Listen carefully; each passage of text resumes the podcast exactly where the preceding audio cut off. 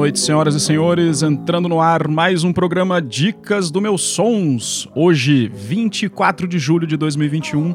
Temos aqui em nosso estúdio virtual a presença de Wilson Santana, direto da Bahia.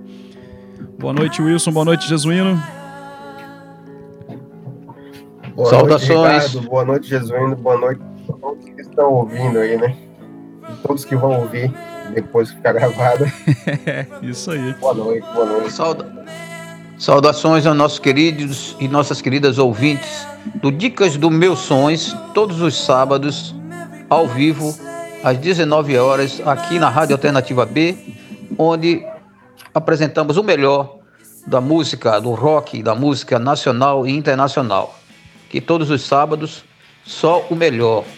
E não é outro lugar que você vai escutar, não é outra rádio que você vai escutar entrevistas com pessoas com personalidade e qualidade, como nosso querido Wilson Santana, baiano da Gema, né? mais conhecido como baterista da Pastel de Miolos, uma entidade do punk rock nacional, além de produtor, editor e dono de selo, que ele vai conversar um pouquinho com a gente sobre um pouco dessa sua história, um pouco da, da sua experiência e, e, vamos começar. É isso. Wilson, e... seja bem-vindo aqui. Obrigado, Jasmine. Obrigado, Ricardo. É, é, um prazer, é um prazer estar por aqui. Né? Eu sempre enchendo o saco de Jesuíno. Cadê a minha vez? Cadê a minha vez? Aí chegou a minha vez, né? e chegou com muita música aí para vocês aí de casa. É, e para quem está em casa e quem está escutando ao vivo, é, vocês podem interagir com a gente através do arroba meusons ou através do arroba alternativa B no Instagram. E a gente vai passando aqui as mensagens para o Wilson. Joia? Massa. Assim, é, na realidade, não muda muita coisa, né? O Jasmine falou aí o baiano, na realidade eu sou sergipano. É sergipano? sou sergipano, cara. E sou radicado aqui na Bahia, né?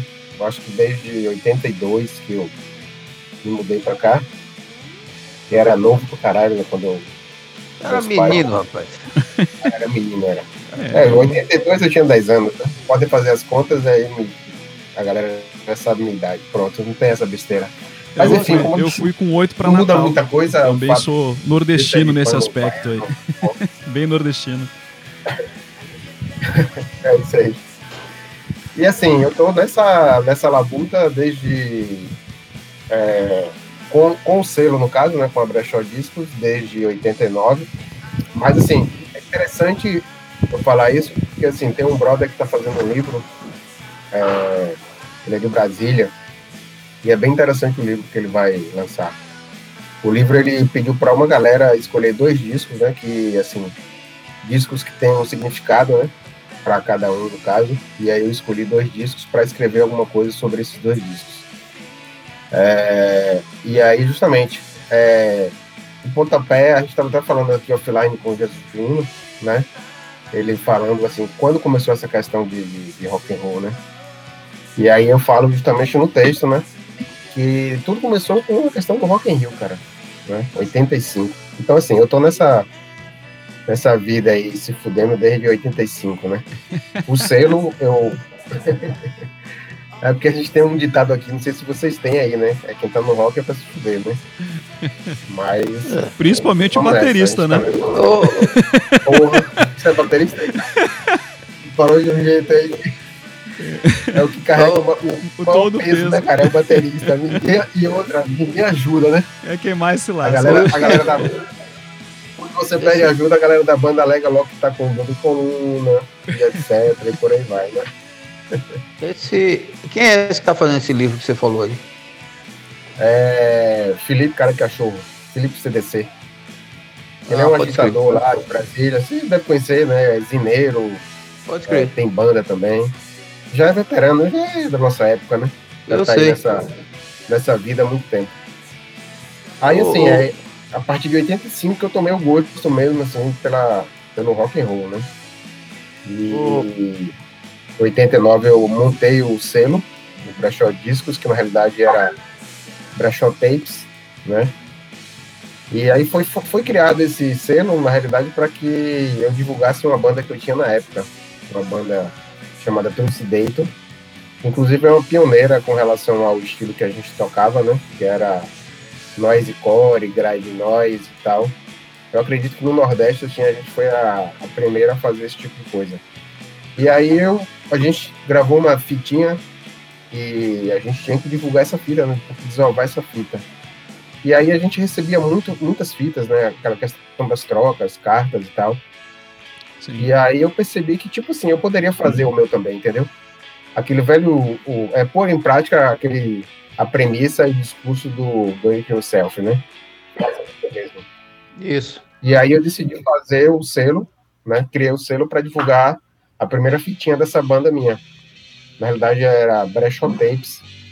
E era paralelo a um fanzine que eu escrevia na época, chamado Deterioration Zine, que era focado para música extrema de uma forma geral, né? E aí esse fanzine eu editei, eu acho que uns quatro ou cinco edições. E aí ela, ela é paralelo ao selo, ao Brechon Tapes, que depois foi é, evoluindo, assim, que inicialmente foi para divulgação dessa minha banda, né, que era de música extrema. E assim, interessante do nome, né, é justamente para poder é, trazer essa abertura com relação às sonoridades, né. E aí migrou para Brechó Discos depois, essa mudança, que é uma questão mesmo só de nomenclatura, saca? Mas o, o termo, o nome brechó é justamente para ter uma abrangência com relação a estilos, para não ficar preso a essa questão de um estilo apenas, né? Então, é isso. 89 foi o selo, né? E no caso a, a PDM, né, que é a Pastora de Miolos, ela foi formada em 95.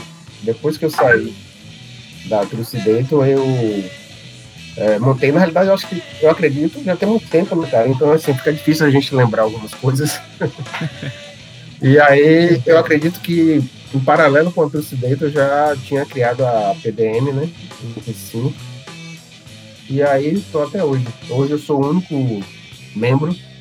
Né? Original. É, da formação original. É, sou o único membro da formação original e sou o único membro realmente da banda. É uma main band, vamos dizer assim, né? Oh. É porque. com. Diga. Wilson. É, não, é, não é fácil fazer. Acho que tá o retorno do Ser independente, aí. né? Sim. Não, não é, não é fácil não, cara. É assim, bem difícil, né? Principalmente é, hoje em dia, né? E piorou com a questão da pandemia também. Né? É porque é o seguinte. Mas assim, já com o advento da, da, da da internet, assim, essas facilidades de, de, Eu falo no sentido comercial, sacou? Isso. Né? Porque, assim, para o sentido de, de, divulgação, claro que melhorou. A gente sabe que essa questão da internet melhorou muito, né? Essa questão da divulgação. Mas comercialmente com relação à venda de produtos, né? Que a gente, como a gente é, lança muito bandas independentes mesmo, né? A gente, o principal foco com relação ao ganho que a gente tinha para poder reinvestir, né? Era a venda de material físico nos shows, né? Nas banquinhas. Então, com essa questão da, da, da, das plataformas, isso mudou muito. A gente teve uma queda muito grande, né? Que hoje em dia é muito. É, assim, eu costumo dizer que a galera fica meio receosa de lançar material físico, né? Mas eu costumo dizer sempre que assim é interessante lançar. Interessante lançar porque é, acaba sendo é, um cartão de visitas. Eu costumo dizer muito, sempre eu falo, né? E assim as bandas sempre procuram a gente para poder é, pegar algumas dicas ou até mesmo a gente prestar assessoria e eles e as bandas questionam muito essa questão de se é viável hoje em dia, né? Eu falo hoje em dia, independente de a gente estar tá no período pandêmico e tal, mas sempre questionam com a gente se é viável fazer um lançamento físico. E eu sempre falo que é sim, entendeu? Principalmente para bandas, né, que uhum. circulam. Para bandas que realmente não circulam, que vai botar o, o, disco embaixo da cama, realmente, né, eu sou bem sincero com relação a isso, né?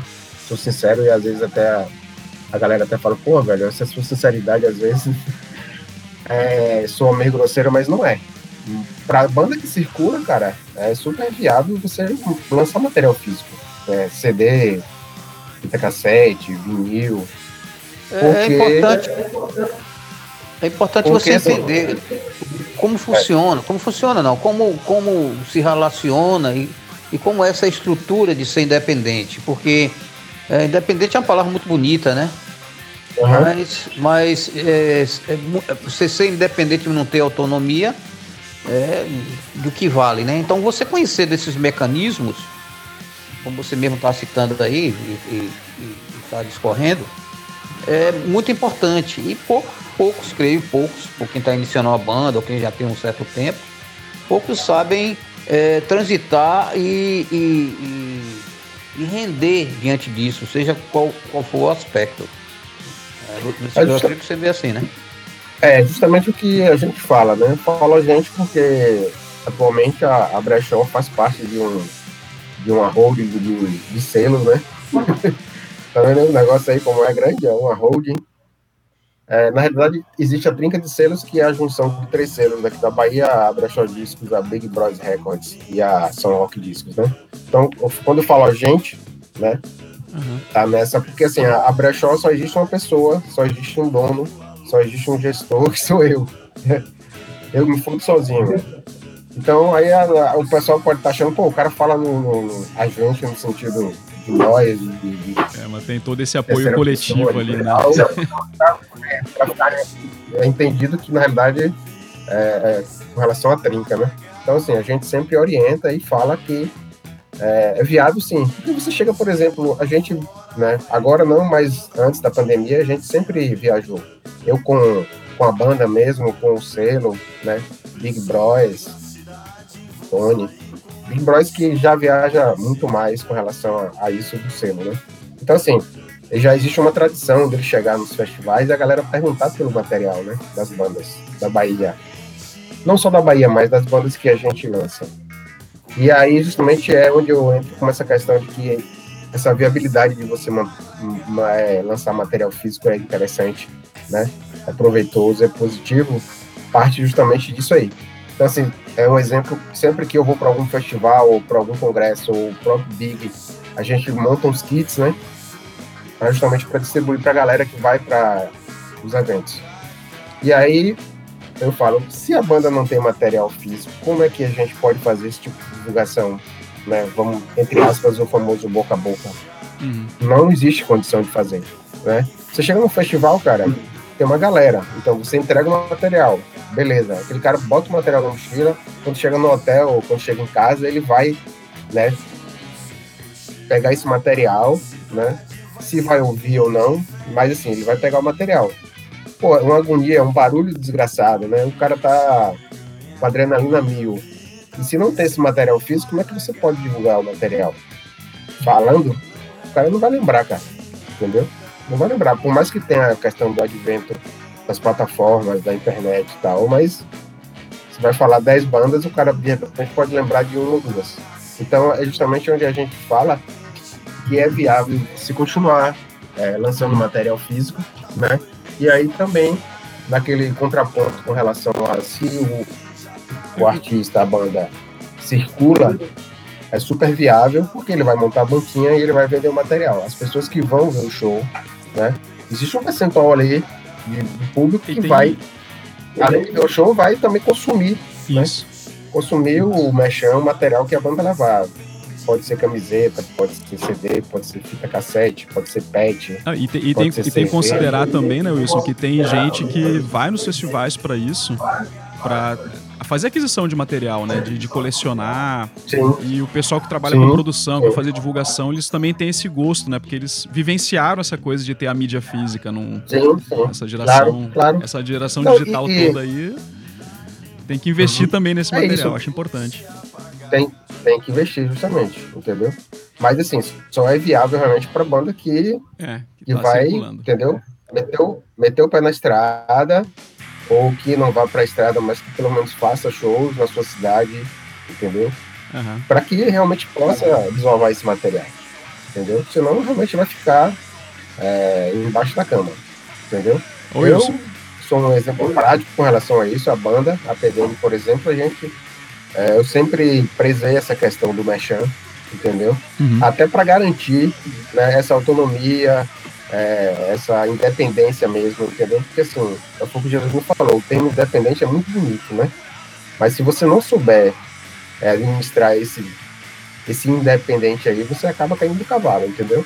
Então assim, a PDM, é, eu nunca tirei dinheiro do meu bolso, ou na época que tinha os outros membros, a gente nunca tirou dinheiro do nosso bolso para poder é, manter a banda.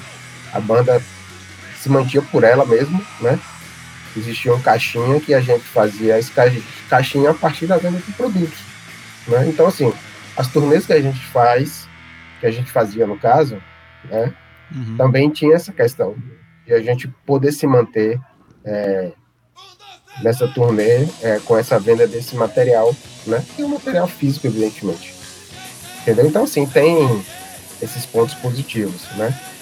Ser independente é, é legal pra caralho, é bonito, etc. Mas se você não tiver esse planejamento e essa consciência, aí realmente A gente, eu- a gente costuma dizer que o, cara é independente de, de estar numa major, né? Mas ele precisa, ele depende dos outros que consumam o produto dele ali pra ele sustentar a É. banda, né? Tem que ter essa noção. é uma, é uma rede, né? É uma cadeia, não tem? Tem Wilson. Tu montou pra gente uma playlist aí bem recheada, né? Tem bastante, tá tocando até Pastel de Miolos de novo agora aqui na, no BG, aqui enquanto a gente conversa. E tem algumas outras bandas. Você Uhum. quer chamar duas músicas pra gente executar agora pro público aí, escutar? Tem. Não entendi, cara. Curtou. É, eu vou botar aqui então. Playlist. Você falou, você falou É da tua playlist, playlist, né? né? Eu vou botar duas músicas aqui. É, Desobediência Civil, da Pastel de Miolos, depois Calvin Pussy com Kumikop, certo? Aí depois a gente comenta É. um pouquinho. Não, vou botar três. As músicas são tão curtinhas, cara. Tem Zefirina e Sanitário. Vamos lá. Vamos, vamos subir o som aqui. Vamos castigar aqui o público. e a gente já volta aí, pessoal. Solta o som, DJ.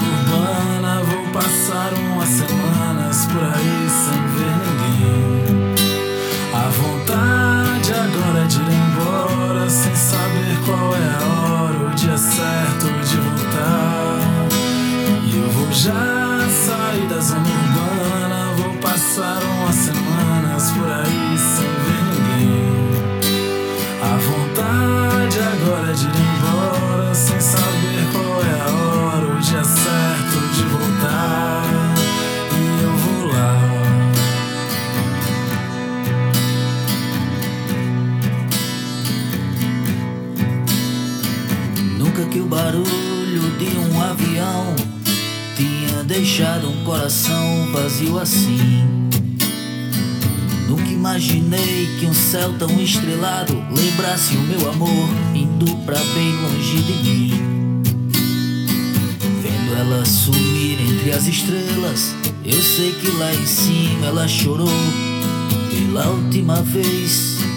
As noites têm o cheiro dela e a saudade é uma cela tentando me aprisionar. Já zona urbana, vou passar umas semanas por aí, por aí sem ver ninguém. A vontade agora é de ir embora, sem saber qual é a hora, o dia certo de voltar.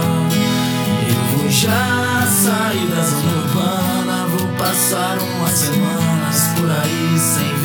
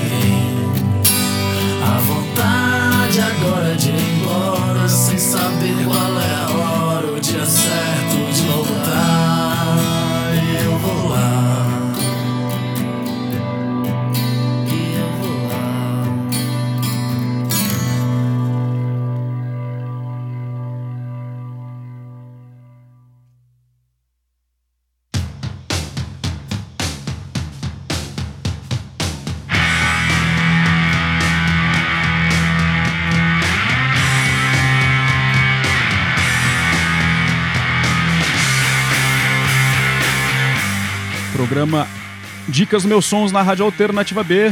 Minha gente, pastel de miolos aqui nesse primeiro bloco com vocês, com a canção Desobediência Civil. Em sequência, Kumi Cop eh, da Calvin Pussy, Pobre Solução da Zefirina e encerramos com A Saudade é uma Cela do Sanitário Sexy. Essas músicas todas fazem parte agora aqui da, dessa playlist do Meus Sons, tá aí no, no Spotify para vocês. Ela foi toda indicada pelo nosso entrevistado Wilson Santana, baterista da Pastel de Miolos, produtor. É, É, eu, ia, eu ia dizer que era fanzineiro também, né? Que você falou que fazia zine no começo É. da carreira. tem, tem, tem. Tem, tem. Eu tinha um fanzine, né? Fanzineiro, é, na realidade faz tudo, né, cara? Você acaba, acaba se metendo nesse meio aí, você acaba tendo que realmente meter a mão, né? Pra poder fazer realmente tudo. Eu gosto, saca, velho? Eu sempre é, movimentei a cena, assim, independente de, de onde fosse, sacou? Aham. Então, meio que fazendo tudo, né? É, e no É, começo falou- ali, né, na, na- naquela época lá nos 90, 2000, foi uma maneira bem bacana de distribuir o, o conteúdo, né? Que a gente tinha poucas revistas, a gente até come- come- comentou sobre isso em outros programas aqui. Pouca É. revista especializada É, é. sobre música e tudo, Sim. e era tudo voltado com as gravadoras, e os zines é quem apresentavam pra gente, né? Aí depois chegou a internet e, e muda a história É, toda. porque, é, porque nessa época aí, cara, as informações chegavam justamente através de, de revistas que, pelo menos na minha época, era a revista Stone 3, a Rock Brigade, né, que era especializada, a revista Bis, que já era mais mainstream e tal. Então essas informações chegavam pra gente através das revistas, do fanzine, do boca a boca, das lojas, dos discos também, né? A Isso. gente deve ressaltar bem isso aí com relação a, a essas questões, né? E aí, é, falando, a gente estava falando offline aí com relação a- ao do ser independente, independente, aí o Jesus falou que tem que ser interdependente, não é isso, Jesus? O termo que ele utilizou. É, nós estamos vivendo Vai, vai uma justamente nova era, né? É, vai justamente por conta disso, né, dessa premissa também de é, o, o independente e o inter, né, que ele falou aí, é, fazer parte de toda essa rede, né, cara? E aí o Ricardo falou da questão do fanzine, das revistas, que, assim, ajudavam, evidentemente, a, a divulgação dos artistas, né? E eu acho que também, atualmente, a gente vai nesse, nesse, nesse mesmo caminho, né, cara? De essas ligações, dessa, essas interligações, a rede que você cria, né? E é basicamente, tipo assim, vai meio que evoluindo a forma de como é feita, né? Mas se você analisar o princípio é basicamente o mesmo. A gente estava, antes de entrar, estava até falando sobre o Nordeste Independente, né? Que Jesuíno foi um dos caras que, tipo, deu esse pontapé. Existia um grupo no e-mail e tal, né? E aí eu falei com ele, velho, eu acredito que até essa questão do Nordeste Independente tenha sido o pontapé inicial para a questão do, do, da Abrafim, né, do, dos festivais, essa questão do, do fora do eixo, de, né, de se construir toda essa rede de conexões e tal. E aí, justamente, eu acredito que tenha sido a partir também dessa questão do Nordeste Independente, né, cara? E aí, é a questão que eu falei que, tipo assim, é, a gente, é, as coisas são meio que cíclicas, né?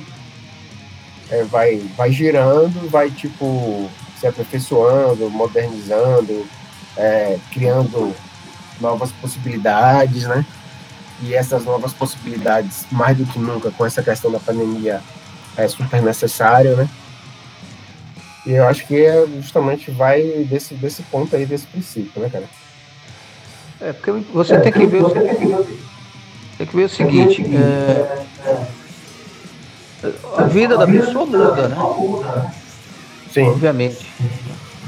Então tudo, tudo que, tudo que nós nos relacionamos é mudança, constante mudança. vai mutando, vai mutando, né, cara? É, E mudança é, está relacionado a experiências. E experiência, crescimento, obviamente. Crescimento, experiência, crescimento, sabedoria. É, O que, o que, o, o que se, o que, todo esse contexto é o que leva a crer, certo? Se você que está dentro desse, desse, desse meio né, com esse sistema, trabalhando, produzindo, fazendo música, escoando, né, se comunicando. Se você não é, concatenar tudo isso e não, é, é, digamos, crescer, evoluir, pelo menos mentalmente, né, algum, algum aspecto de- seja sólido, você não vai ter resultado nunca. né? Porque só pensa em dinheiro. ah, Tem dinheiro ou não tem? Rende ou não rende? É sustentável ou não é? Sabe? Tem qualidade ou não tem? Quem é capaz? Aonde a gente quer chegar? É possível chegar como? Entendeu? Você tem todas essas perguntas e, e todas essas respostas. Com certeza. E, e quem, e só quem tem essa, né, vivencia essa experiência e persiste é quem pode melhor representar ou melhor responder, ou quem melhor pode é, ser exemplo, né? Uhum. Você, você já está isso desde os anos 80, ainda menino, garoto. É, é essa- essa questão do, do você estar sempre em mutação, né? E evoluindo, né? Se adaptando, readaptando. Isso aí é fundamental pra gente, não só pra gente, mas assim, em qualquer setor, né? E assim, é importante ter esse planejamento, né? Essas perguntas aí são fundamentais para que realmente você saiba realmente o que você quer, né? É, então, assim, mas eu, quando geralmente eu falo com o pessoal das bandas, né? Ou quando eles ligam, ou através de, de, de WhatsApp, ou de e-mail, ou presencial, ou em algum momento que eu dei algum tipo de palestra. Então, assim, eu vou muito nessa sinceridade, entendeu? E de fazer essas perguntas, né? Até onde, Ah. até onde, até onde você pode ir, até onde você pode se dar, né? Mas eu acredito que, assim, o planejamento, né? O planejamento e o acreditar, né? Não é papinho de, de autoajuda, que eu odeio essa questão de autoajuda, sacou? Mas, assim, o planejamento e você acreditar são fundamentais, né? Eu levei 26 anos para poder ir para a Europa fazer uma turnê, né? Eu falo 26 anos porque foi a partir do momento que eu conheci o Cólera, né? E aí eu fui numa loja de discos daqui de, Salvador e o pessoal é, perguntei se tinha um disco do Cólera, a galera disse que tinha um disco pela paz de todo mundo e aí veio uma coisa que tipo assim foi, né? Fundamental para mim com relação a, ao que eu faço e ao que eu decidi fazer. Então, aí a galera falou, velho, aqui tem um disco aqui e outra coisa. Isso foi depois que eles foram para a Europa, né? Então, assim, essas informações a gente não tinha como é hoje em dia com a internet, evidentemente. E aí o pessoal falou, velho, soube que eles foram para a Europa, fizeram, é, acho que 56 shows, não lembro, né? Uhum. Na época, assim, mas falaram, eles foram para Europa e ficaram é, quase três meses, né? circulando pela Europa e tal. E aí eu falei, putz, velho, aquele ali foi, saca, um soco no, no estômago pra mim, né? Eu falei, caralho, velho, como é que esses caras conseguiram, né? Ir pra Europa, imagino na década de 80, né? E era tudo, eu acho que acredito até via fax, né? Se vacilar. É, fanzines, né? É, fanzines e eu acredito que nem por telefone, de repente, cara, eles falavam, sabia? É a questão do custo. Mas isso assim, é claro que hoje, como a gente tem toda essa tecnologia, aí a gente se pergunta, né? Porra, o cara foi através de fax e de fanzine. Hoje em dia é muito mais simples, muito mais fácil, muito mais prático. Mas assim, na, na época, eu me perguntava como esses caras conseguiram essa façanha, saca? Uma banda né, punk, independente, os caras ficarem basicamente três meses, rodaram vários países, fizeram vários shows. E a partir dali eu falei, cara, se eles podem, eu de repente também posso. E foi aí que é, aconteceu essa urgência, né? De eu ter que formar uma banda para poder. Eu, velho, eu tenho que montar uma banda para poder também, nem que seja ir para. Eu morava em Lauro na época, né? Nem que seja para estar em Salvador, velho. Pegar o Buzu, né? E Lauro de Freitas, não sei se vocês conhecem, é região metropolitana. Então, assim, a divisa de Lauro e Salvador é tipo Jaboatão, né? Para pessoal de Isso. Pernambuco. Isso. Olinda, ninguém sabe onde é, onde. No caso de Lauro, é mais fácil porque existe uma ponte, né? E aí você consegue delimitar que a partir dali já é Salvador, né? Mas assim, eu falei, velho, eu vou ter que montar uma banda, que seja pra tocar em Salvador. Eu pelo menos saio, né? Mas Essa ponte. fazer é, atravessa a ponte, né? E aí, por isso que eu falei, pô, eu levei 26 anos para poder ir para Europa, né? Mas assim, eu fui porque é, eu realmente, né? Ô, ô, Planejado 26 anos, evidentemente, né? Pelo amor de Deus. Wilson, Mas eu fiquei com isso, entendeu, velho? Uhum. Porra, eu tenho, a gente tem condição de fazer, sacou? Tem condição de fazer. É justamente com essa questão de você querer, de você planejar. E dá para fazer, sacou? essa, essa sua experiência, por exemplo, pessoal, lógico, particular, é, não, é, é, é um- uma experiência que você que identifica com outras de outras pessoas, de outros personagens, certo? Que vivem do meio, seja na mesma cena ou em outra cena em outros lugares. Eu, eu, aí eu, eu volto, eu chego agora ao, ao momento que a gente está vivendo, certo? Que a gente fala em mudança, em evolução, né? a gente questionou aqui um, um contexto superficialmente. E eu, eu pergunto a você, hoje o que a gente vive, esse momento que a gente vive no Brasil, que é, que é mundial, né? uma situação mundial, uma, uma mudança né? de, de atitude, de pensamento, de comportamento, que é, atinge todos os setores, todo, tudo que a, que a pessoa faz, as pessoas fazem, como, como sociedade ou como individual.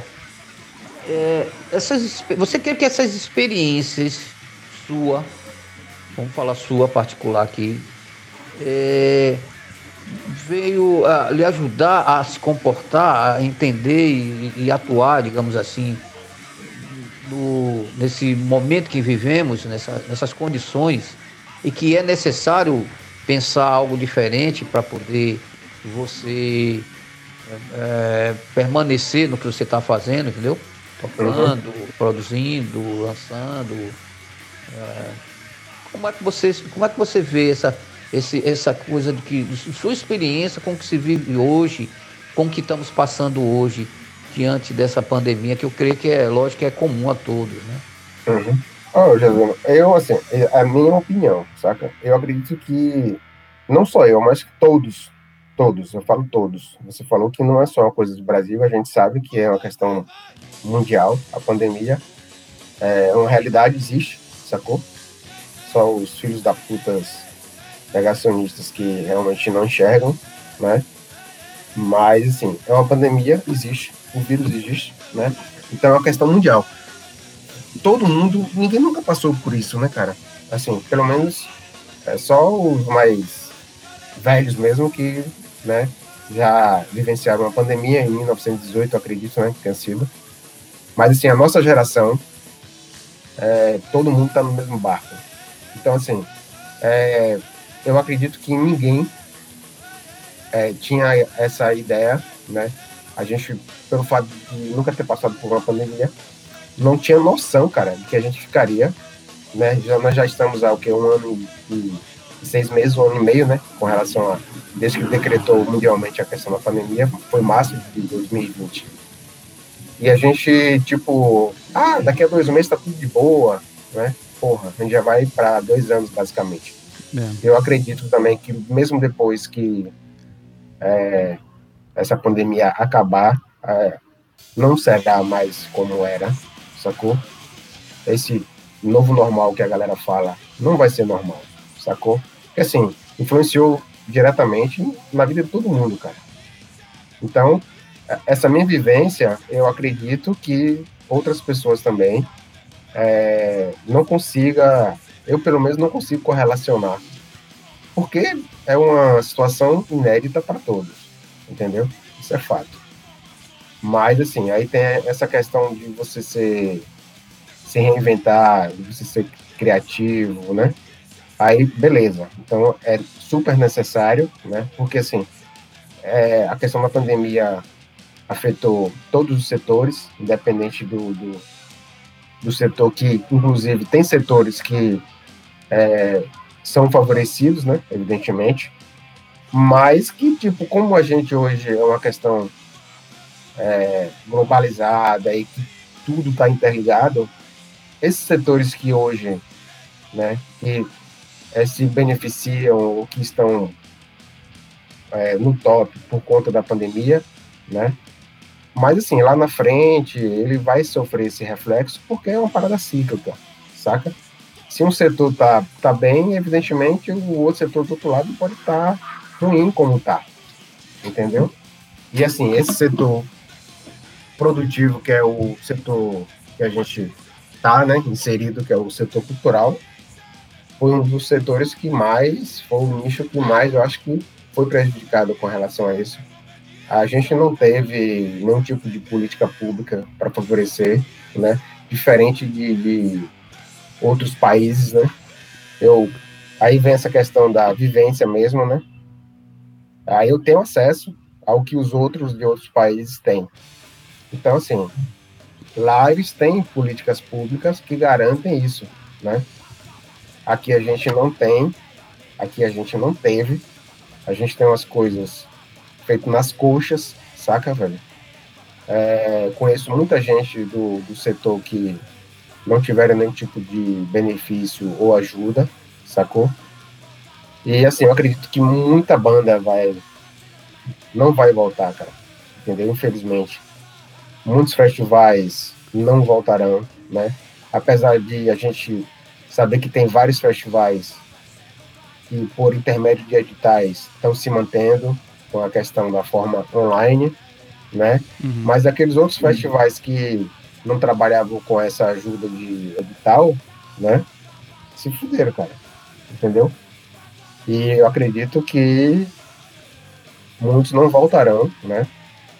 Como acontece também com muitos artistas e com muitas bandas. Principalmente a gente que está no, no, na independência, né? No independente.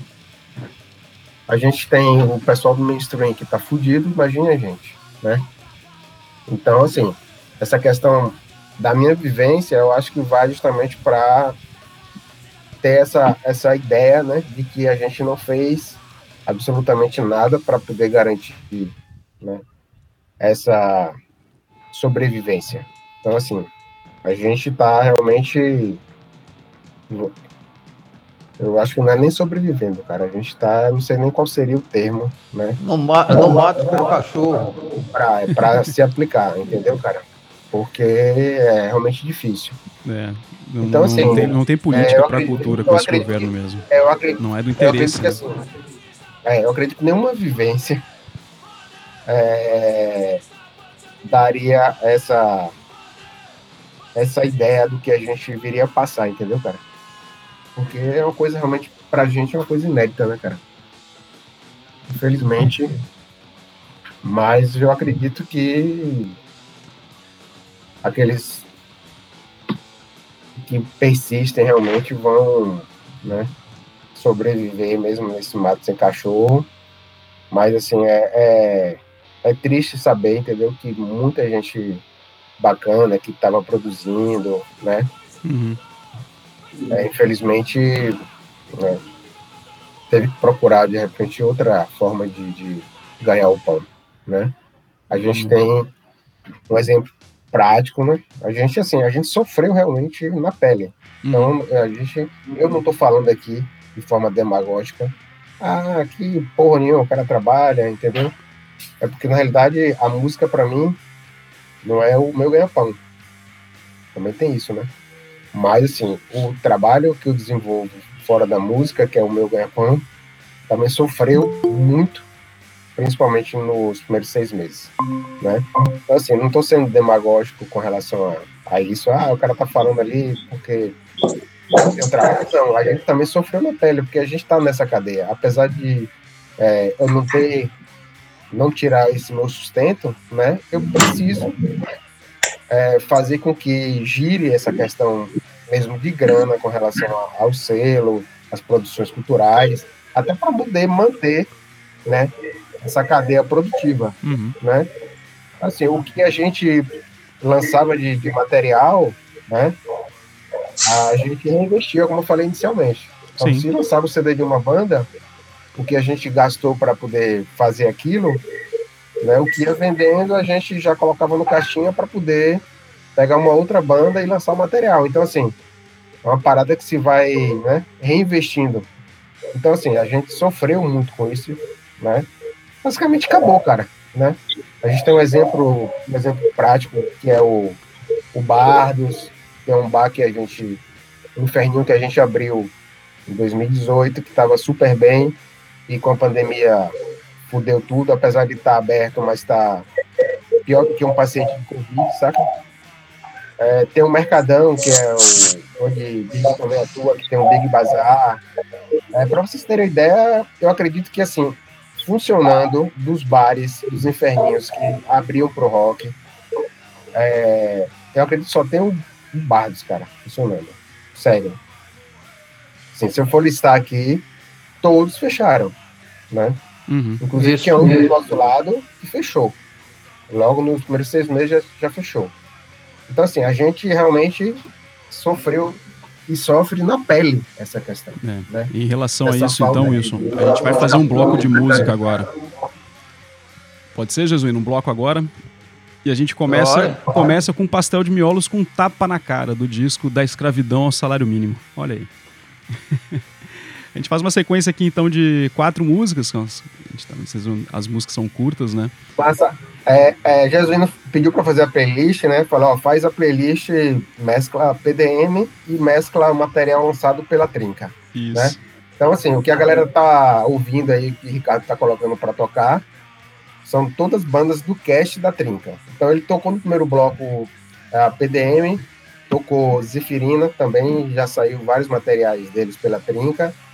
A Calvin Pulse é uma banda finlandesa, inclusive é uma banda meio que pioneira lá da, da cena punk da Finlândia. É, essa banda, eles voltaram, mas essa gravação aí é, se eu não me engano, do final da década de 1980, né?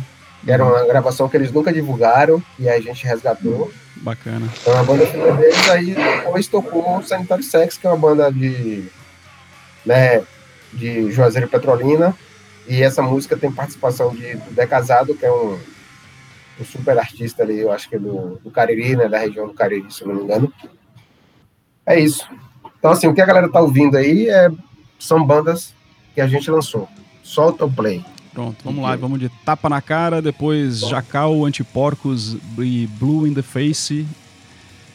Pra encerrar esse segundo bloco aí, depois a gente continua a conversa. E quem vai entrar na sala com a gente na conversa em sequência é o Fabiano Fernandes, que já está aqui no estúdio virtual.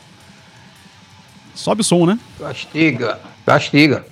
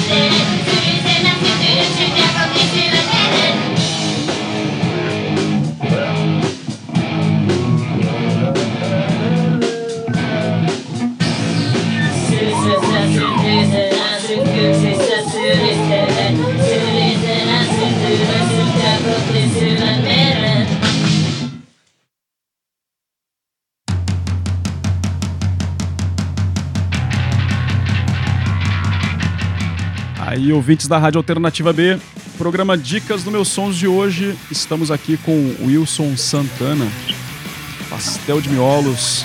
Abriu esse segundo bloco de músicas com a canção Tapa na Cara. Depois, Jacal com Escravidão contra o genocídio do povo negro da Anticorpos e encerrou com Blue in the Face, com Crote AK a Culpa. Rapaz, tem um lance interessante aqui. Nessas músicas que vocês tocaram, né? Aham. É, vamos para a última. A Blue Defense é uma banda finlandesa, é uma das bandas que a PDM fez a turnê em 2014 lá na Europa e eles vieram em 2015. A gente voltou em 2018 e eles voltaram em 2019. É, então, assim, para cada vez que a gente vai, eles vêm também, sacou? Muito bom. aquela questão de da rede que a gente sempre está falando aqui, né? Você essa rede de contatos, de se ajudar uma mão, aquele vai dar com a mão lava a outra, né? Sim. E aí essa música aí, cara, é uma música, é uma versão do Reverendo T. Na realidade, o disco do Reverendo T, é, Pequenos Milagres no Santo Parque de Barro, lançado em 2010. Em 2020 ele fez 10 anos, evidentemente. Aí a gente decidiu fazer tipo um tributo, né? E aí escolheu, convidou algumas bandas para poder fazer versões das músicas. E aí eu convidei a galera da Finlândia e eles escolheram essa música. O nome da música é A Culpa. Eles traduziram e fizeram essa bagaceira. É completamente diferente. Na realidade, eles desconstruíram a música do reverendo, né? Que eu acho super válido quando você é convidado para fazer um, um tributo. Eu acho que você tocar exatamente igual, que graça tem, né? E aí, vocês tocaram também é, Jacal, não foi isso? Foi. Escravidão. Jaca- Jacal é uma das bandas mais atuantes atualmente aqui do nosso cenário. Cara, ele, inclusive, o guitarrista da Jacal, é Johnny, ele criou, ele desenvolveu um aplicativo de stream igual o Spotify, igual o Deezer, igual a todos eles, Uau. sacou? Para justamente divulgar. A última vez que eu fiquei sabendo, o Johnny disse que já tinha na base de dados dele, me parece que mais de 800 bandas, né? E assim, é um serviço de streaming mesmo, igual a, como eu te falei, Spotify e todos eles. Você Ele é, baixa, do, Muito é. Agora ele, ele é você- tocaia, né? O ele é o Tocaia, o Tocaia Selo, que é justamente ele é guitarrista do Jacal.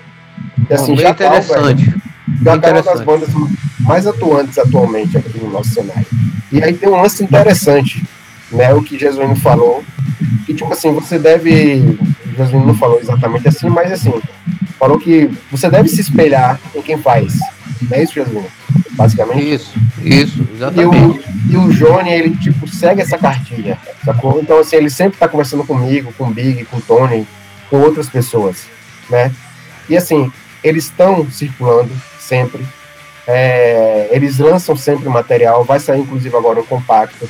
Ele fez um lance muito legal agora, o Tocaia, lançou uma coletânea só com, com bandas que tem mulheres, né?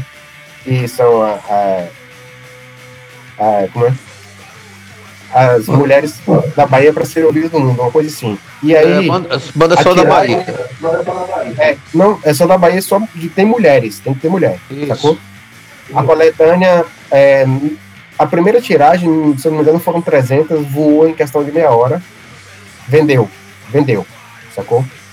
E o interessante é que toda a renda, a- com a venda dos CDs, ele compra a cesta básica para fazer doações. Aí ele postou semana passada é, uma carrocinha cheia de cesta básica, um carro cheio de cesta básica, e distribuiu, assim. Então, assim, ele tem feito um trabalho realmente social. ele tem tem lido essa cartilha e tem feito realmente como deve ser feito. né? A atitude, né, man? Pra isso, a atitude, a gente está aqui para isso, né? Eu acho que a gente está aqui para isso, independente da, do tipo de arte que você faz, a gente está aqui para justamente meter o dedo na ferida e também para poder fazer, tem que ter atitude.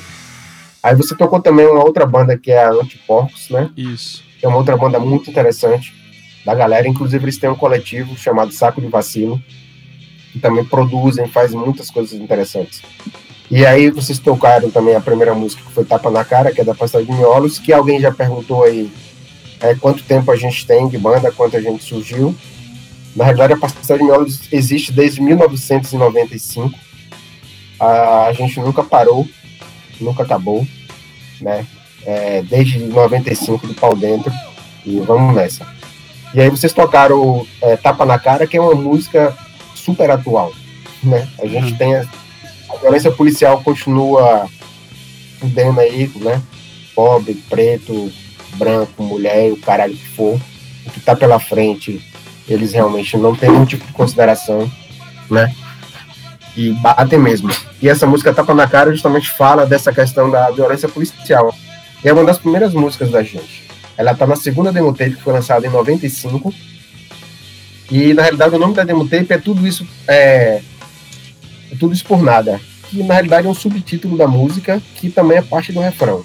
Uhum. Aí tem algumas coisas interessantes nessa nessa nessa fita aí, nessa demo, tem vários fatores interessantes.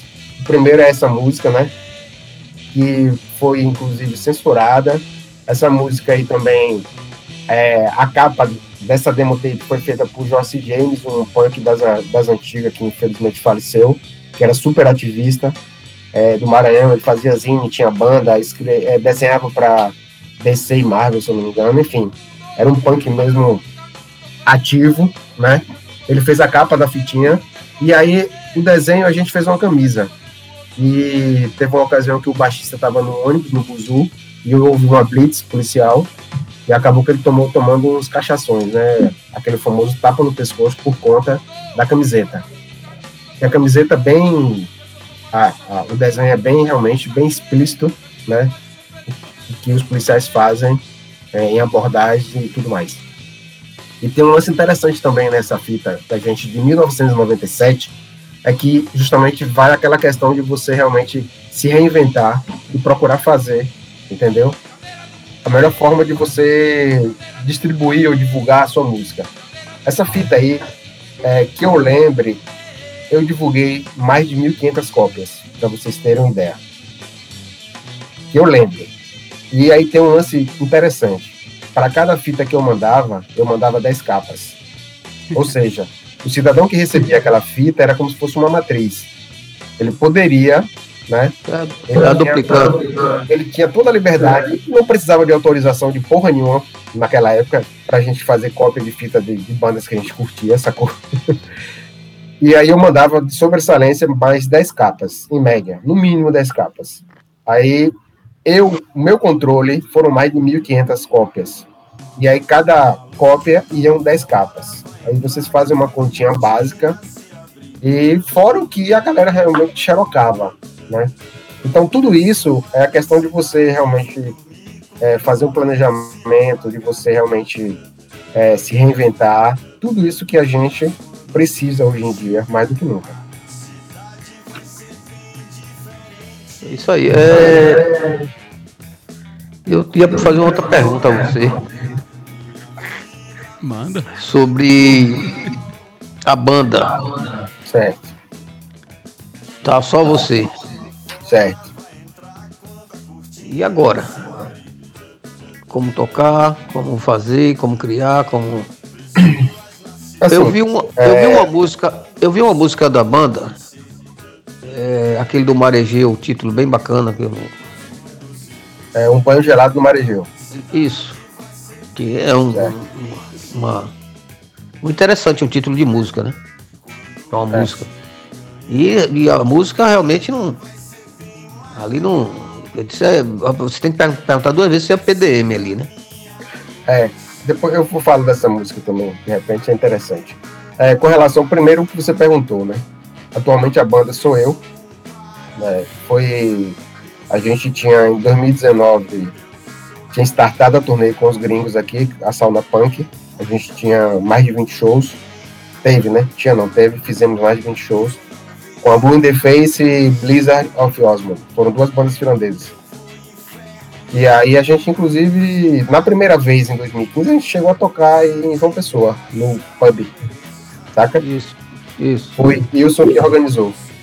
E isso. aí, dessa vez a gente não conseguiu ir, porque a gente acabou dando prioridade a, a lugares que a gente não tinha ido em 2015.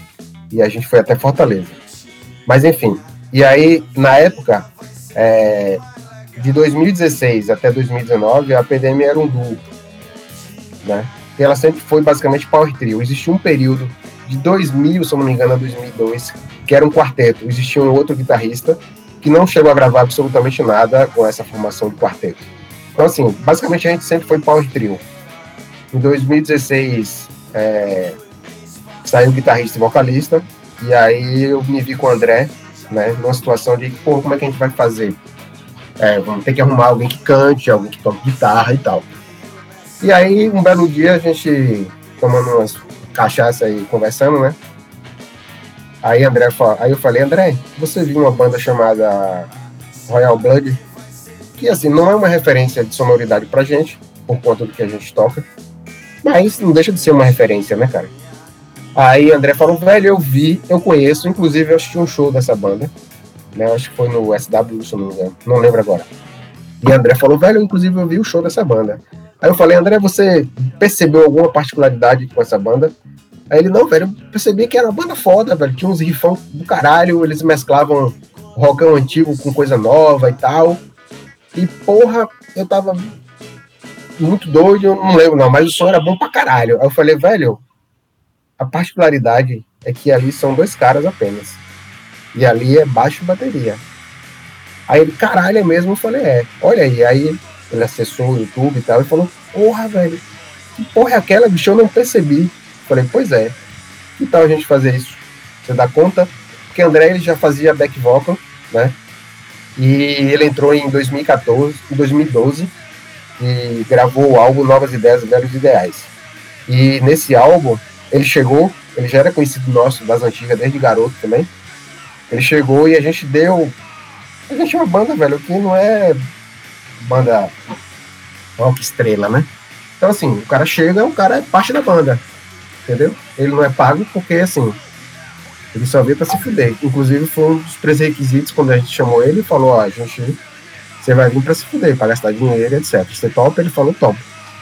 Então, assim, ele veio e a gente deu abertura para que ele fizesse música, para que ele fizesse letra, que ele chegasse com a gente, né? E fizesse um disco, os três. E aí, tem música que ele canta sozinho, inclusive, no Novas Ideias, e a maior parte dos back vocal também ele faz. Até porque quando ele substituiu o Alex, a gente sempre teve essa questão de dois vocalistas. Era interessante que até ao vivo o cara do som chegava e perguntava quem é o vocalista principal. E sempre, não, não existe vocalista principal, são dois vocais. Porque tinha realmente, entendeu? Existia essa divisão né, de dois vocalistas. E aí quando o André veio, naturalmente a gente não quis perder isso. Até porque é fundamental do punk rock essa questão, e do hardcore, essa questão de refrões, né, cara? De dois vocais. Então a gente não queria perder e falou pro André, você tá vindo, você vai somar. E aí ele compôs, enfim. Então assim, ele já cantava, né? E aí eu cheguei pra ele e falou, velho, o Real Blood são dois caras, é baixa bateria. E aí, que tal a gente, em vez de conseguir um guitarrista e um vocalista, a gente fazer nós dois, porque pelo menos assim, na hora de, de, de decidir também é só nós dois, sacou? E foda-se. Ele, velho, o André foi um cara que sempre, tipo, encarou desafios, né? E ele falou, velho, vamos fazer. Agora eu não vou fazer nas coxas. Você sabe que eu não gosto de fazer nada armingado. A gente vai fazer, vai fazer bem feito. Falei, velho, fica a seu critério. Eu vou continuar fazendo o meu tutupá, né? É claro que vai exigir mais de mim, porque são apenas dois, eu vou precisar, né, me reinventar, né? Vou precisar evoluir para poder justamente preencher isso, porque são dois caras fazendo barulho. Vamos nessa. E aí ele pesquisou o set dos caras, a gente pesquisou outras bandas que eram duo, né? existe o Death From Above 179, em 1979, que é um pouco mais pesada, se aproxima um pouco da gente. A gente pesquisou outras bandas que eram duplas, independente de ser baixo e bateria, também começou a pesquisar guitarra e bateria, né?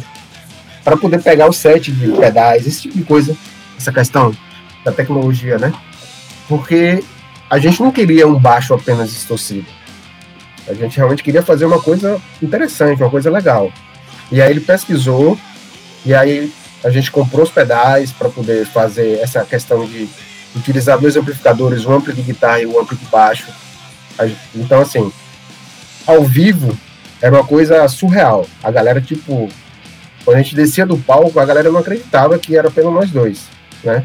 Achava que tinha alguém com guitarra escondida atrás dos PA, ou achava que tinha algum sample de guitarra, sacou? Porque realmente era, tipo, impactante, saca? E aí a gente comprou esses equipamentos inicialmente, esperou chegar e aí marcou um ensaio. Cara, é que foi de arrepiar. primeiro ensaio que a gente fez, nós dois, já tipo assim, a gente se olhou e falou, velho, é isso aí, funcionou. Bateu, deu liga, vamos nessa. E aí a gente fez o primeiro show, né? A gente tinha um show marcado é, no, no mês seguinte, no caso. E aí Big ficou sabendo. Aí Big, velho, é, vocês vão fazer show daqui a 30 dias, cara. A gente tem um projeto que é uma terça-feira, que é quanto vale o show. Era uma terça-feira, no pub. Por que vocês não fazem um, uma premiere dessa formação antes deste show?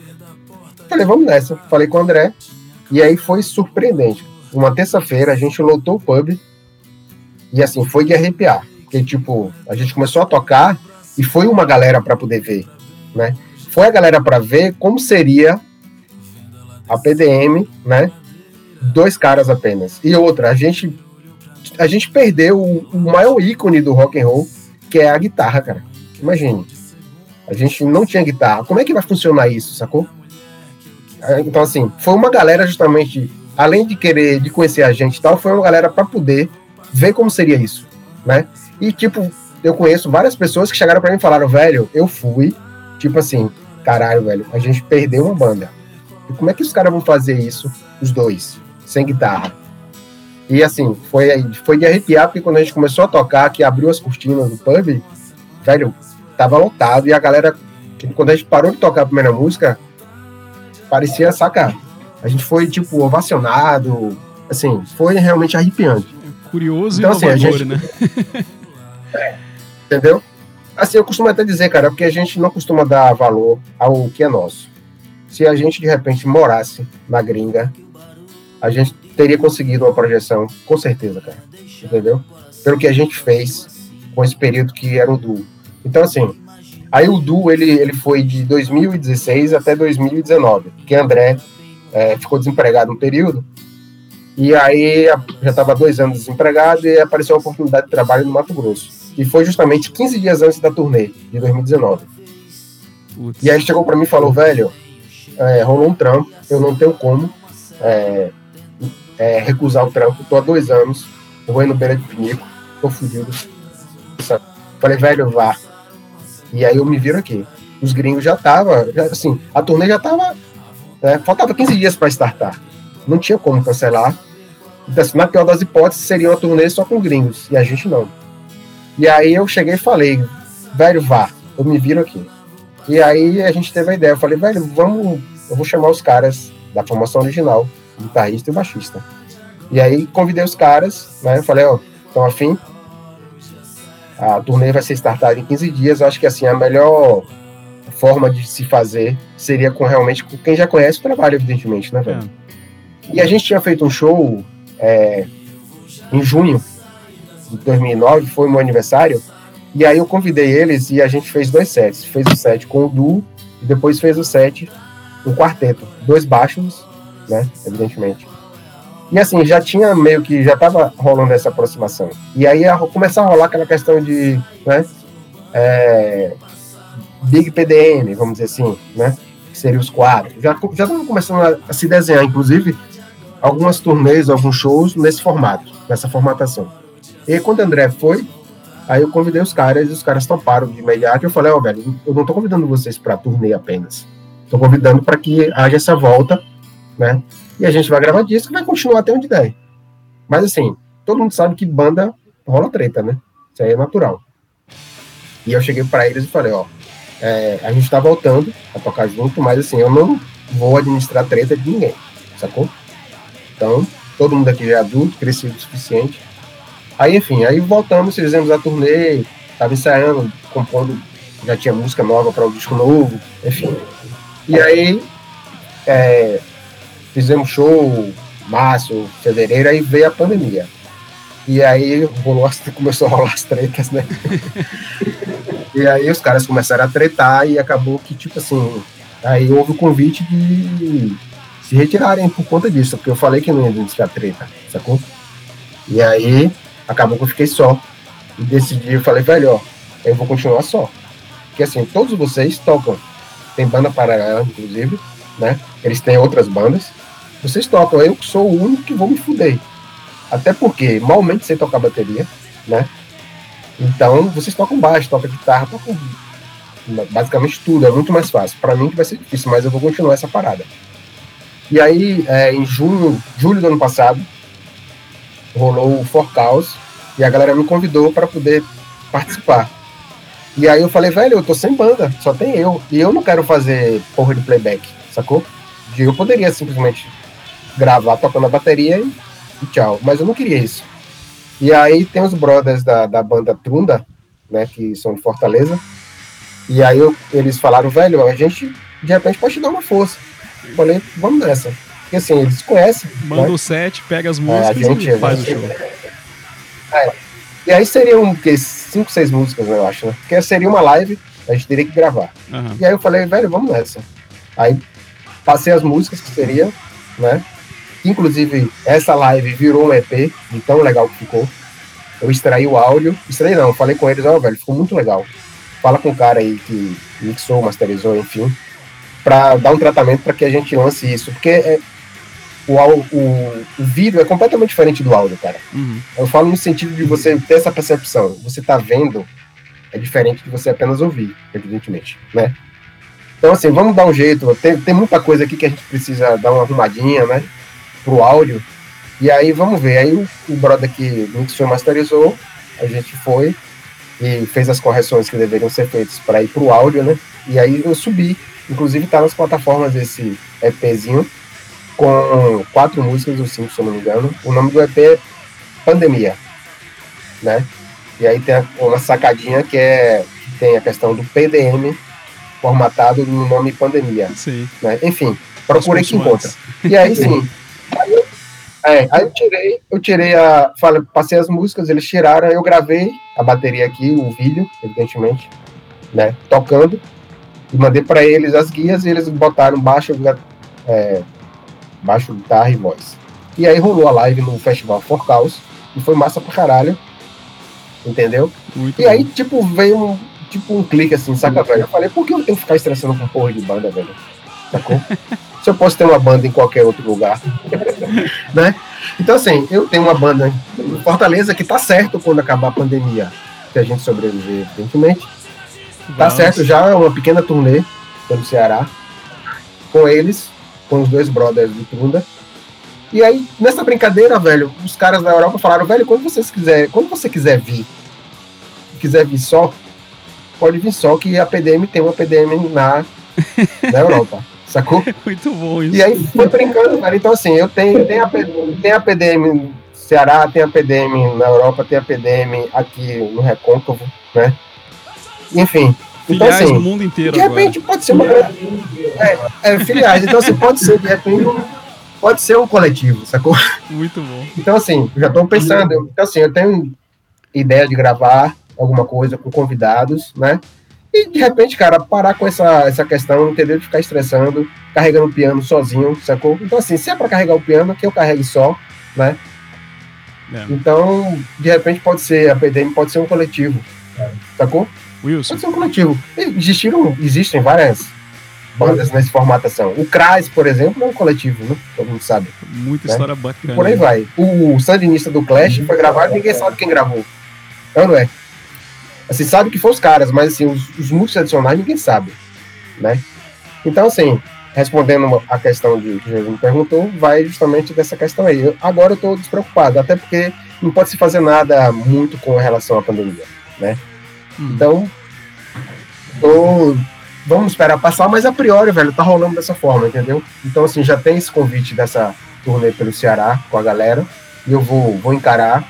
E essa possibilidade de ir pra Europa sozinho e ir lá formar uma banda também existe, entendeu? E é isso que eu te falei, entendeu, velho? Pode ser um coletivo, pode não ser, e vamos nessa. Teve uma outra coisa que Jesus me perguntou, que agora É, não ele perguntou do um banho gelado Mas no é Marejão. Eu vou colocar a música. Ah, certo? Aí depois a gente fala da- dessa primeiro? história. Vou, vou colocar primeiro pro pessoal já escutar, já ficar atento ali. Do que é um banho gelado no Marejeu do, do Pastel de Miolos. A gente escuta também Insônia e Volta, da, da banda Decline. Beleza?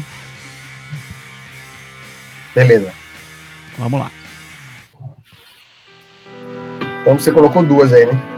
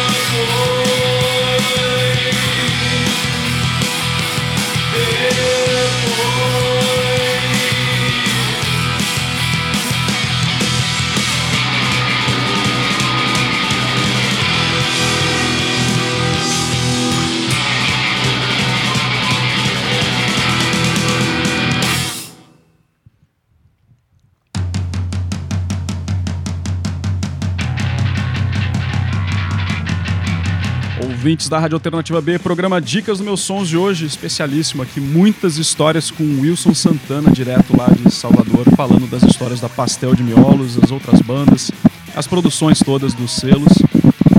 É, tá vindo um ruído pesado aqui, Fabiano. Fabiano tá acompanhando a gente, mas tá com, tá com ruído no microfone dele.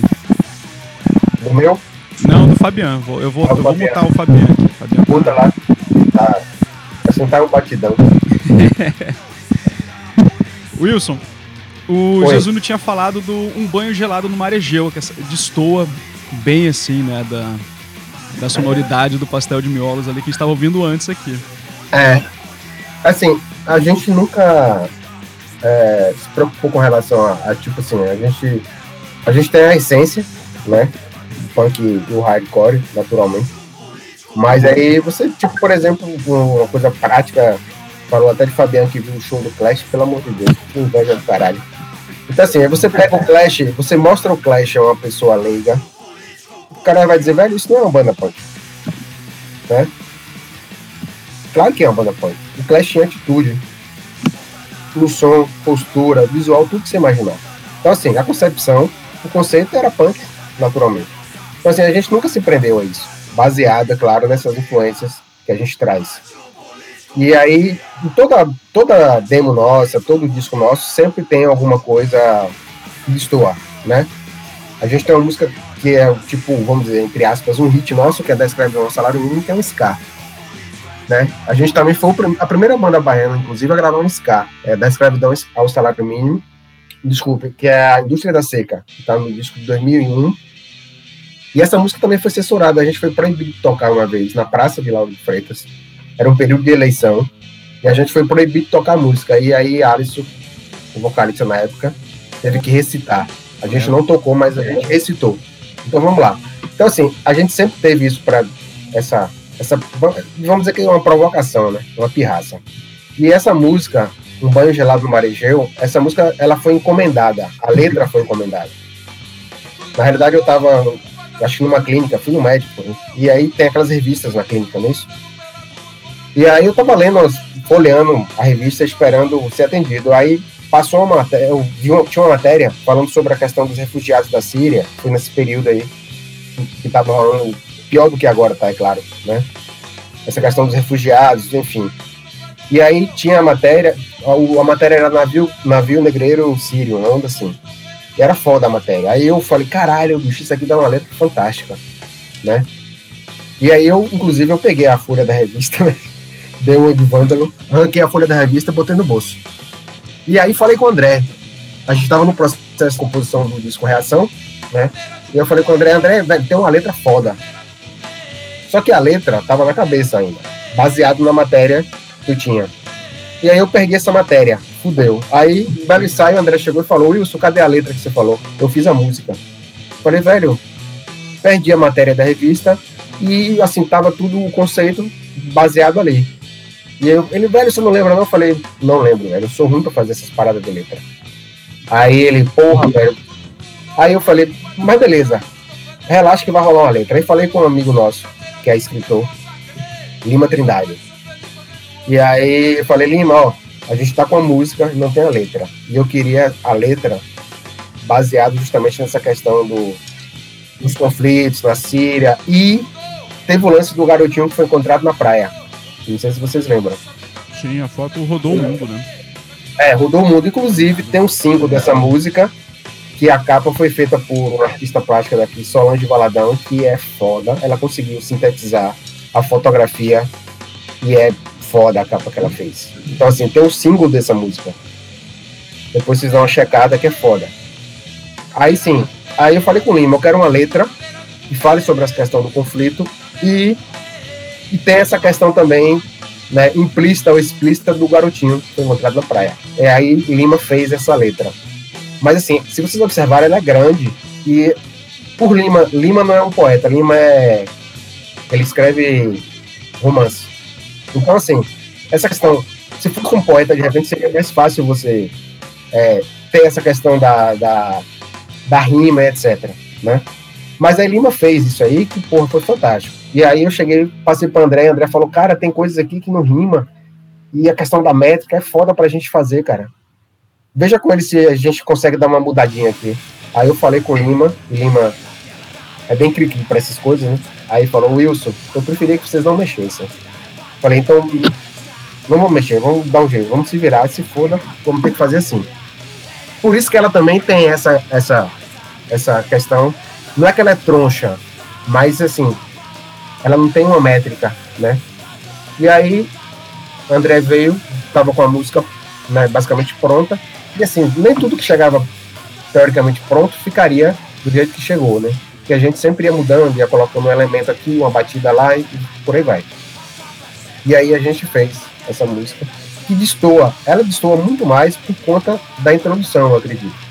E se você analisar, ela é um É, rock. instrumental, né? Ela, ela, quando ela se desenrola, é basicamente um punk rock, certo?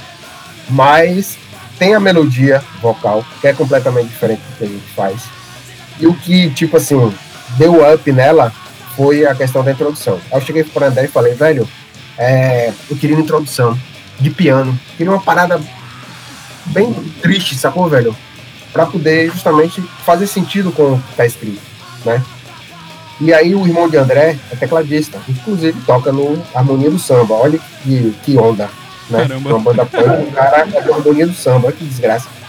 Aí eu falei com o André, fala com seu irmão, velho, pra ele fazer. Aí ele, não, vou falar. Falou com o irmão dele. E, e assim, eu tinha dado uma ideia de como era e como eu queria o piano, né? Que soasse.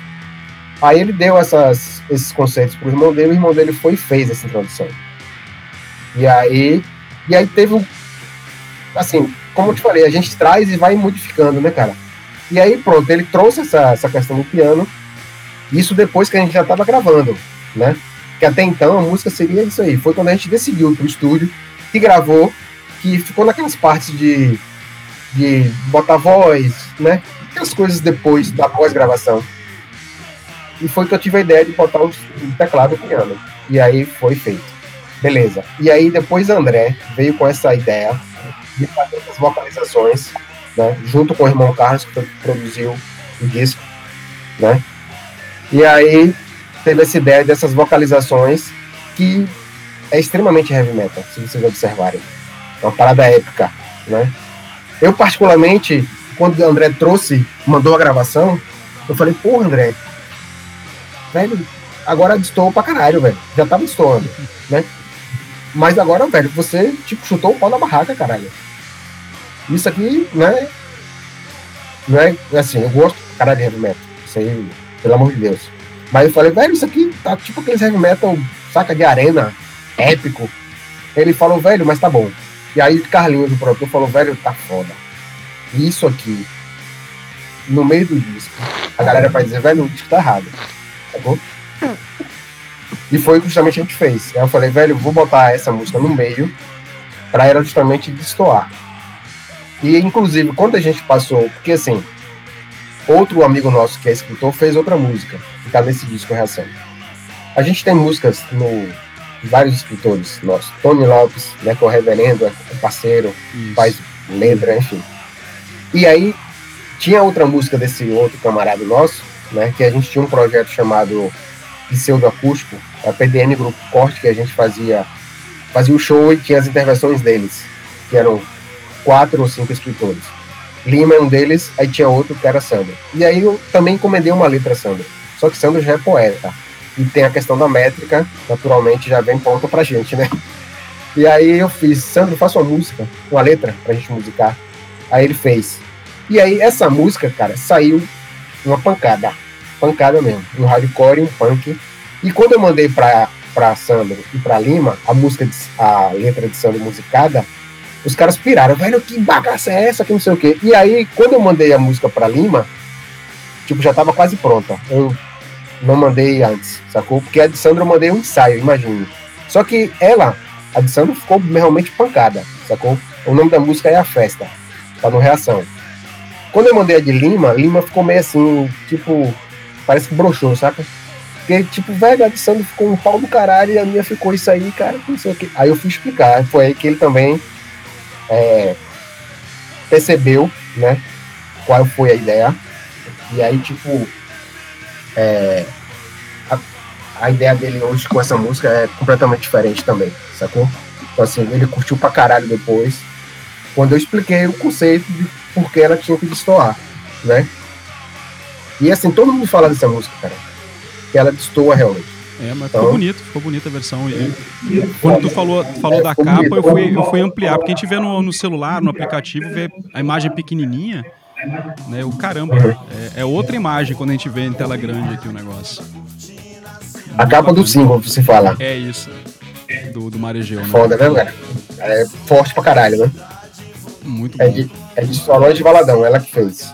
Então, assim, Marejeu, é, um banho gelado no Marejeu, já, assim, é bem, pra quem não tá explícito do que se trata, né, mas né, quando a galera ouve, de repente, presta atenção, vai perceber que tá ligada justamente àqueles eventos da Síria, né, e, consequentemente, também com relação à fatalidade do gurizinho, né. E teve o que mais? Ai, vocês tocaram também É isso. Insônia, que é de uma banda foda daqui, que é da Declínio. É uma banda fodaça aqui, entendeu? O nosso querido, o melhor vocalista de rock do Brasil, chamado Oreia. e já vai encerrar, não? É, Vamos Pode encerrar. pode encerrar rapidinho com relação à produção e tal.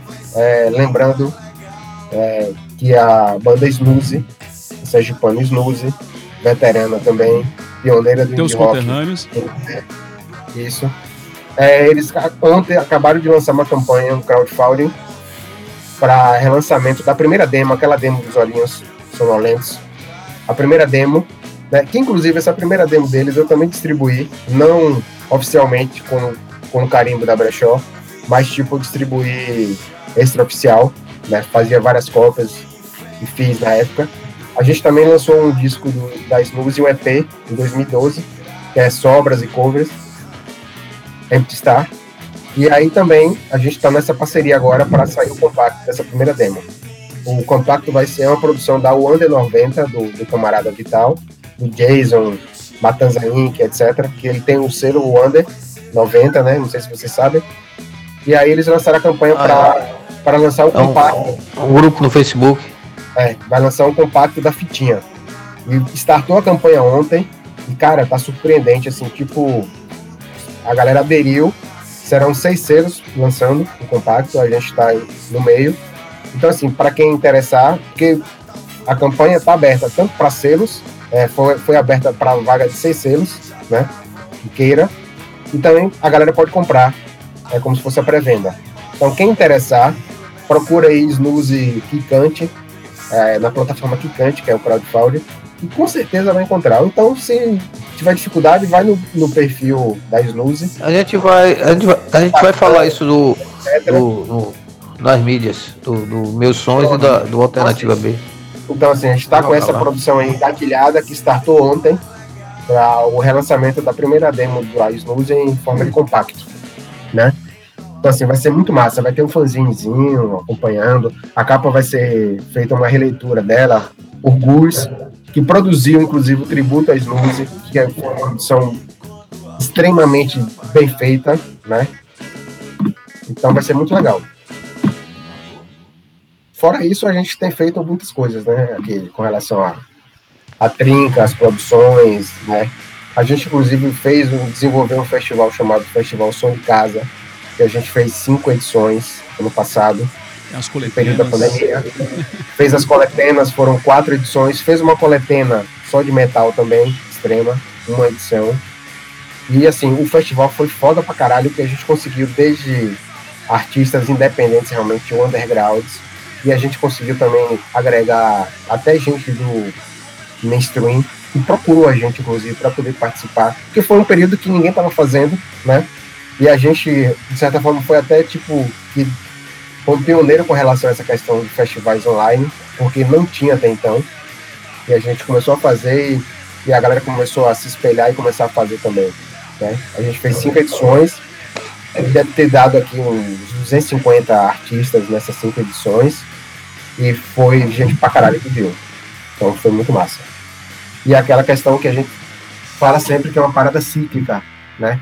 Então, assim, a gente tem que se reinventar, a gente tem que inovar, A gente tem que ser criativo e a gente, né, diante dessa reinventar, a gente fez o festival, que hoje é, uma, é, um, é que- um formato que está sendo permitido, que a galera está fazendo, né, e está ajudando alguns festivais que trabalham com edital sobreviverem na pandemia.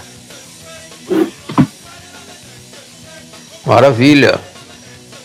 Tivemos hoje aqui com o nosso querido Wilson Santana, músico e produtor, direto de Salvador, falando um pouco dos seus trabalhos, fal- falando um pouco do momento que que estamos vivendo, né? Do, do- Podia falar muito mais, mas a gente vai deixar isso para um próximo programa, viu?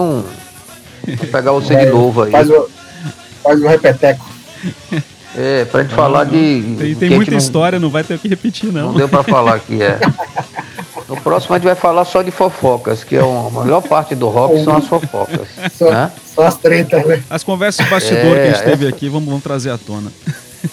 É, mas a gente, assim, eu tenho uma premissa ali do que acontece na turnê morre na turnê. Então, É. muita coisa não pode falar. Né? não, Se tranquilo. a gente não falar, não tem graça, né? Tem que saber se divertir também nesse, nesse aspecto. Agradecemos assim, sempre fui, sempre, a conversa sempre foi. Ô, Wilson, é foda. Agradecemos, agradecemos sua, sua presença, seu, e, e vamos ver se a gente faz uma, uma- umas parcerias aí com, com o Dica dos Meus Sonhos aqui, né? Na Alternativa B. mandar Que inclusive já. já, Não, já vira, vira e mexe a gente faz, né? Vira e mexe sempre rola. Rolou uma ação aí com, com máscarazinha, Isso. etc. Isso. Vocês sempre estão olhando o que a gente publica. A gente também faz essa, essa troca, publica algumas coisas de vocês. Eu acho que assim, é o caminho, cara. É um se ajudando. É. A gente, todo mundo se ajudando, que a coisa vai, vai fluir, sacou, velho? É, e fazer essa integração, né? Tu, sim, na Bahia, Rio Grande do Norte, que a gente sempre está apresentando aqui é, pessoas de outros estados, né? A gente já trouxe, é, por exemplo, vivo. Sandra da Mercenárias para conversar conosco. O Tony já foi um dos, um dos que conversaram conosco também. Então, pessoas que estão pessoas que estão num, num mesmo, digamos, mesmo meio, né? Uhum. e que de outros estados, de outras cidades, e, e que é importante a gente estar mantendo essa, essa comunicação e essa interação. É importante. Sim, sim. Importantíssimo, fundamental. Então, Essas vamos, pontes sempre tem que acontecer. vamos prosseguir isso. Né? Vamos nessa. Bom, e quem tá aí Agradeço, agradeço muito o programa. Eduino, o Ricardo, o Fabiano, a todos que estão ouvindo, a todos que vão ouvir depois gravado, entendeu? Se cuidem, tomem vacina, se cuidem. E sigam, contato, o contato, é, e, sigam, e sigam lá no o, arroba pastel de miolos, arroba arroba trinca de selos e o arroba underline Wilson 1972. O cara carimba a data de nascimento mesmo. É, sem medo de ser feliz. E também sigam vocês, né? A Rádio Alternativa, A Rádio Alternativa ouçam B. o podcast, meus sons. Vocês têm as, as, as, os perfis no Instagram, meus sons, da rádio. A galera também tem que seguir. É isso aí. é isso aí. Eu sempre me preocupo, sempre estar divulgando, coloco link, entendeu? Para poder a galera ter acesso a essas informações. E é assim, é isso que eu falei sempre, né? É Se ajudando, É, se fortalecendo se sempre o cenário todo aí. fortalecendo. Justamente. Bom, então a gente vai deixar esse programa aí disponível na- nas plataformas todas depois também. Tá sendo gravado o programa. Vocês podem acompanhar direto pelo site da Alternativa B. Ou vai estar no Deezer, Spotify, Anchor FM. Aí tá, tá tudo no site, tem todos os links aí pra vocês. Tá no perfil também da Alternativa B. Agradecemos mais uma vez então, Wilson, tua presença. A gente vai encerrar o programa com a música ah, cadê aqui na playlist? Tudo tem preço de Duda Espínola. O... Agradecemos aqui também aos. Lembrando aqui os nossos Sim. os parceiros de sempre, né? Revista, é, a revista O Inimigo, a loja de presentes Mina Flor, que sempre está aqui atuando conosco. Alfonso Turismo, aqui de João Pessoa, que é o cara que, que também está tá conosco aí, que esse, esse, esse ano a gente vai sortear aí um, um- um pacote com ele aí, um passeio com ele. Ele vai sortear para duas pessoas. Forte abraço para Fábio Jorge. E hoje Alex levou falta. Né? Nosso querido Alex de Souza. e por um motivo de força maior não esteve presente. Não vai ganhar o bolo do Pô, Fabiano, é. do aniversário. Nosso Um abraço para José de Jesus, né? José de Jesus também, nosso ouvinte aí, cativo. É. É, isso aí. Nossos contatos aqui é arroba meus sons no Instagram, arroba alternativa B também no Instagram, é, gb.com para quem quiser mandar material e, e entrar em contato conosco e acompanhe o, o podcast meu, meu, meus sons no Megafono e Google Podcasts. Tem também o site meusons.blogspot.com que a pessoa pode acompanhar também os programas é, do podcast é, até hoje já lançados. E é isso aí. Um abraço para Fabian, mais uma vez aniversariando e em breve aqui está participando novamente conosco, na, nas- colaborando com os bons sons. E é isso aí. E até- um abraço para todos. Até o próximo. Um abraço, Wilson. Valeu, Abração, brother. Estamos aqui de volta aqui. A casa é sua aqui, você sabe disso. Um abra- abraço para todos. Falou, galera.